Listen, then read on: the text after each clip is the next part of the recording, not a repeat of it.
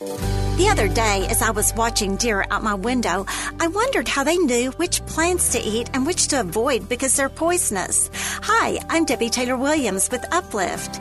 After some research, I discovered that instinct, experience, and training keeps them from eating harmful things. What about us? Are we discerning as deer about what we eat?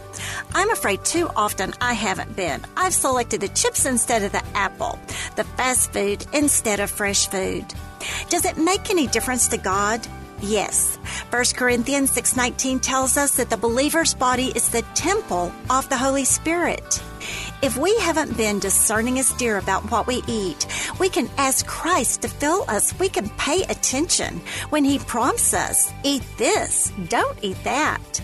To learn how to better discern Christ's voice, get a copy of my study, Listen Up, at DebbieTaylorWilliams.com.